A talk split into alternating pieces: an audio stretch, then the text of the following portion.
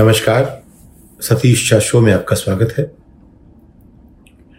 कल मैंने जेपी नड्डा जी की चिट्ठी पढ़ी। जो भारतीय जनता पार्टी के राष्ट्रीय अध्यक्ष हैं और जब पढ़ी तो मुझे लगा कि ये क्या, किसके लिए चिट्ठी है? उसमें लिखा था माई फेरो इंडियंस चिट्ठी मैंने अंग्रेज़ी में पढ़ी। तो मैंने कहा, ये किसके संदर्भ में चिट्ठी लिखी जा रही है? तो नीचे जब गया तो पता लगा कि ये जो विपक्षी पार्टियों ने जो तेरह विपक्षी पार्टियों ने साथ मिलकर सोलह तारीख को एक चिट्ठी लिखी देश के नाम। उसमें तेरह पार्टियों में, उसमें से कांग्रेस भी हैं, सोनिया गांधी, शरद पवार ममता बनर्जी, सीपीआई, सीपीएम से राजा और येचुरी और स्टालिन तमिलनाडु से फरूख अब्दुल्ला, तमाम लोग शामिल हैं। जो नहीं है वो काफ़ी रोचक है। जो नहीं है वो अखिलेश की सोशलिस्ट पार्टी आप और मायावती की पार्टी। अब मायावती की पार्टी का वजूद नहीं रह गया लेकिन अखिलेश की पार्टी जानबूझ के उसमें नहीं होगी कोई वजह रही होगी और आपकी उम्मीद जो है आपसे वो आप जानते हैं।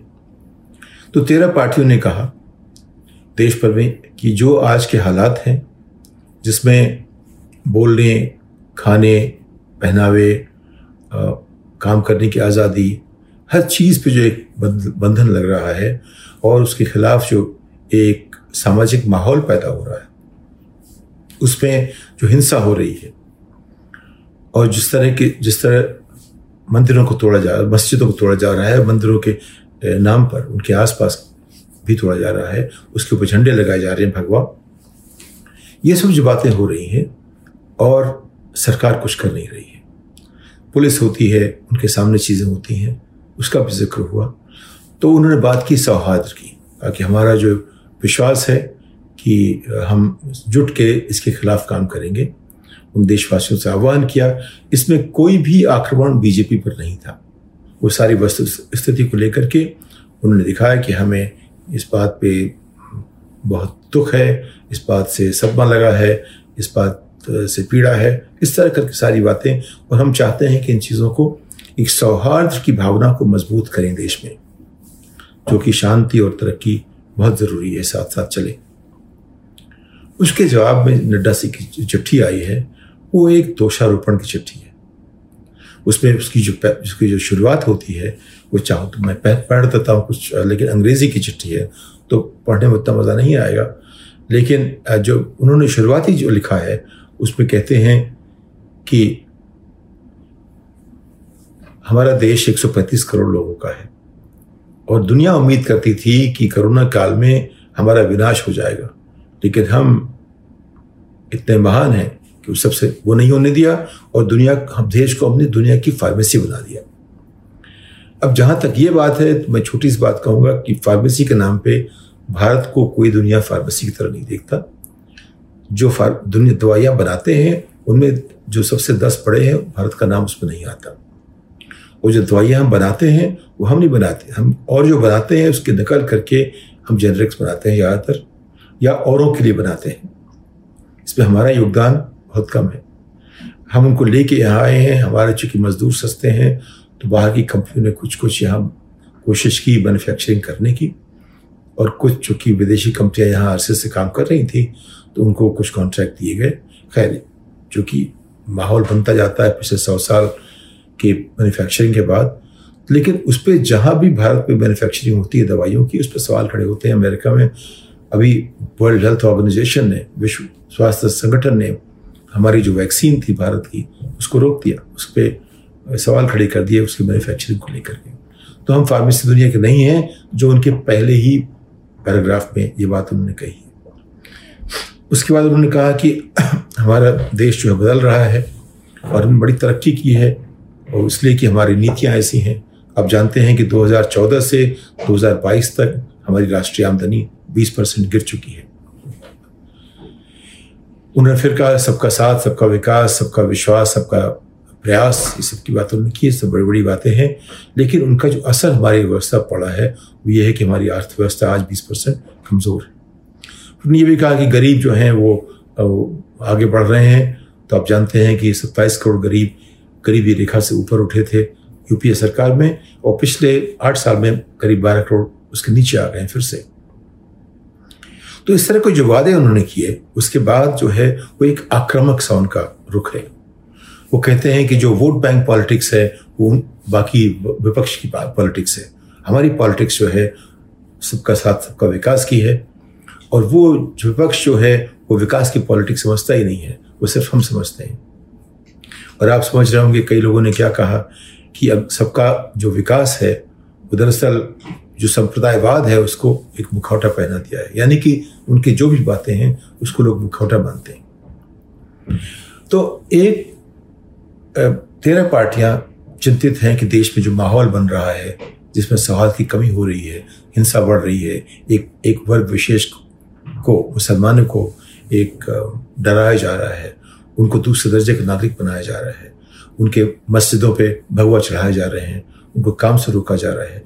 ये सब जो बातें हो रही हैं, और उसके पहले जो बात है, जितनी असंवैधानिक बातें हुई हैं लफ जिहाद के नाम पे, कि धर्म के नाम पे कोई अगर दो दो धर्म के लोग विवाह करें तो उनके ऊपर पुलिस अत्याचार करती है, उनको जेल डाल दिया जाता है। ये सारी जो बातें असंवैधानिक हैं, लेकिन इन पे सुप्रीम कोर्ट ने कोई कुछ फैसला क्यों नहीं दिया है? क्योंकि ये सब असंवैधानिक हैं। ये अभारतीय हैं, हर तरह से। ऐसा करना अपने आप में किसी भी तरह से। अगर आप एक उसे कहते हैं ऑब्जेक्टिव नज़रिए से देखें तो लगता है कि ये सब ठीक नहीं है।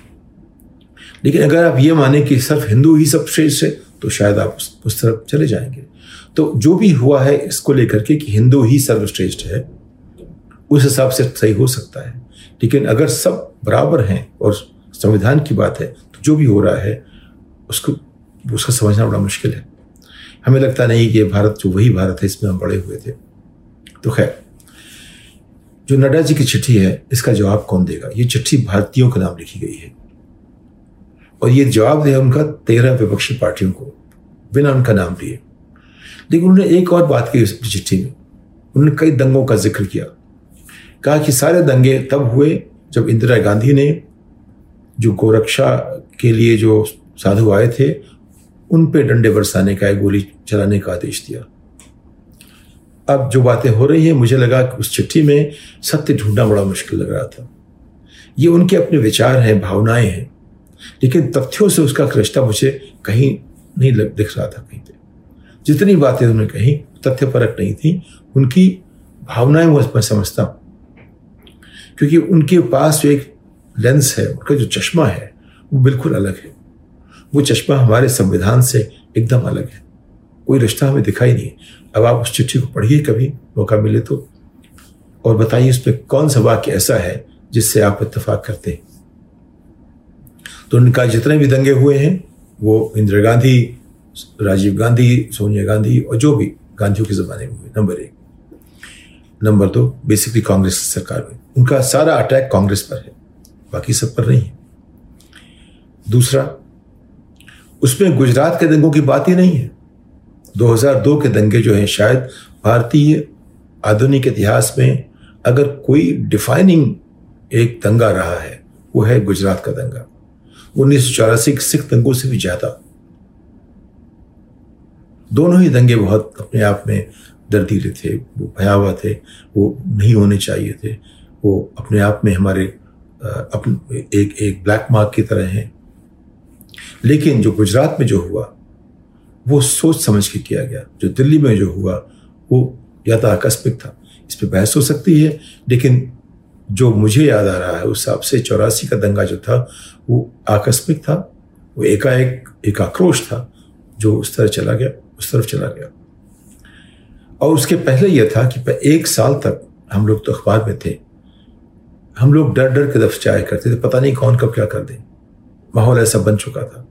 और तब जब एक बात हुई तो एकाएक एक आक्रोश एक जगह फूट पड़ा। इससे उसको, उसकी हम उसको हम सही बता नहीं रहे ये नहीं कहते कोई भी हिंसा सही है। लेकिन जो गुजरात में हुआ, वो सोच समझ के सुनियोजित लगता था। वैसा कोई ज़रूरत नहीं थी। उनकी पार्टी ने खुद भी तब कहा था। तो अगर हम आज की सरकार को उसके नेता के जो पिछले चौदह साल के 2014 के पहले की जो उनकी वचन है, उनके सामने रखें तो लगता है कि ये दो अलग अलग चीज़ें हैं, दो अलग अलग व्यक्ति हैं, दो अलग अलग समझ है। कोई रिश्ता नहीं दिखता। तो उसका ज़िक्र डॉक्टर साहब ने किया। गुजरात का ज़िक्र तक नहीं है। दो हज़ार दो का। तो यानी कि उन्होंने सारा दोषारोपण किया है कांग्रेस के ऊपर, थोड़ा विपक्ष के ऊपर। जब आप लोगों को समझाना चाहते हैं तो दोष देके नहीं समझाते आप। आप राष्ट्रीय नेता हैं, नड्डा जी। अगर आप लोगों को साथ लेके चलना चाहते हैं, उसमें कहीं ये दिखाने कैसे शांति लाएँगे। क्योंकि आपके जो बजरंग दल या श्री राम सेना के जो लोग हैं, जो उत्पाद बचा रहे हैं, उसको आप ही रोक सकते हैं। या प्रशासन रोक सकता है। प्रशासन लगता है कि किसी के शह पे उनके साथ चल रहा है। रुक जाता है उसका हाथ, वो कुछ कर नहीं पाता। तो आज की स्थिति ऐसी हो गई है हमारे देश में कि जो चार मुख्य, जो स्तंभ हमारे लोकतंत्र के हैं, उनमें से मीडिया तो खैर आपने खत्म कर दिया। न्यायपालिका पर लोगों का विश्वास कम हो गया। कार्यपालिका अपने आप में जो आप उसे कहते हैं वो करती है। तो बेसिकली आज का जो हमारा लोकतंत्र है, सिर्फ़ एक खंभे पर खड़ा है, बाकी छोटे हो गए या कमज़ोर हो गए। तो वो अगर एक खंभे पर खड़ा होगा तो लोकतंत्र टिकेगा नहीं याद है। और आप जब कहते हैं लोगों से, राष्ट्र के नाम भारतीयों से बात करते हैं तो उनको अगर आप सिर्फ़ दोषारोपण करेंगे दूसरी पार्टियों पर, जबकि दूसरी तेरह पार्टियों ने आपके ऊपर कोई दोष नहीं लगाया, वो खाली माहौल की बात कर रहे हैं। उन्होंने आपसे गुहार भी नहीं लगाई। तो मुझे लगता है कि कहीं आपको उनके उनके साथ बैठ के बातचीत करनी चाहिए। एक बार और सोचना चाहिए कि कहाँ गड़बड़ हो रही है। क्योंकि देखिए, तथ्य आपके, मैं हर तथ्य का जवाब दे सकता हूँ, एक नागरिक के नाते। वो मुझे लगता है आपकी में कोई तथ्य नहीं है। लेकिन भावनाएँ हैं। आप चाहते हैं कुछ, वो दिख रहा है। लेकिन क्या चाहते हैं, उसमें शांति वो नहीं दिख रही। आप जिस विकास की बात कर रहे हैं, आठ साल में विकास खत्म हो गया है। हमारी राष्ट्रीय आमद बीस परसेंट गिर गई आठ साल में। तो आप जिस विकास की बात कर रहे हैं, वो मुझे दिख नहीं रहा। ज़ाहिर है कि कई तरह के बदलाव आए हैं। आपने भावनाएँ बदली हैं। उस पर आपने बड़ा काम किया है। लेकिन वो भावनाएँ क्या शांति के नाम पे चल रही हैं? क्या उससे हम जुड़ रहे हैं? इतनी हिंसा क्यों, छिटपुट हिंसा क्यों हो रही है? ऐसा क्यों है कि हमारे यहाँ जितने नियम बन रहे हैं मुसलमानों के खिलाफ, वो सब असंवैधानिक है? उन सब पे बात करनी पड़ेगी हमें। आज की तारीख में सबसे बड़ा मुद्दा ये बन गया है कि जो समाज को बांट रहे हैं, वो बांटना बंद करें। लेकिन वो तो लगता है आपका आपका धर्म है कि उसको बांटेंगे आप। वहाँ मुश्किल होती है। तो जो आपकी चिट्ठी है, उसका जवाब देशवासी देंगे। जब भी देंगे, चाहे चौबीस में देंगे और उनतीस में देंगे, लेकिन वो इस पर निर्भर करेगा कि जो, ये जो माहौल बन रहा है, एक हिंसा का, एक, दुराव का, और एक एक पूरे समुदाय को भयभीत करने का, ये किस तरह आगे बढ़ेगा, उस पर निर्भर करेगा, चौबीस में क्या होगा, उनतीस में क्या होगा। लेकिन तब तक जो देश का जो एक जो हैप्पीनेस इंडेक्स कहते हैं, वो नीचे गिरता चला जा रहा है। उसके बारे में थोड़ा सोचिए कि क्यों ऐसा है कि जो हैप्पीनेस इंडेक्स यूनाइटेड नेशंस का बनाया गया था कभी उससे भूटान आगे है, हम इतना गिरे हुए हैं तब पीछे क्यों है? उस पर क्यों हम लोग बात करें कि सबका विकास की जगह सब, सबकी प्रसन्नता के ऊपर काम करें। कैसे सबको हर देशवासी प्रसन्न हो, हर देशवासी सजग हो, हर देशवासी कुशल हो, उसकी बात करते हैं। जो विकास है, वो आपको थोड़ा सा खोखला लगता है। इस बात के साथ अगली पायदान तक आप, आपसे विदा लेता हूँ। धन्यवाद।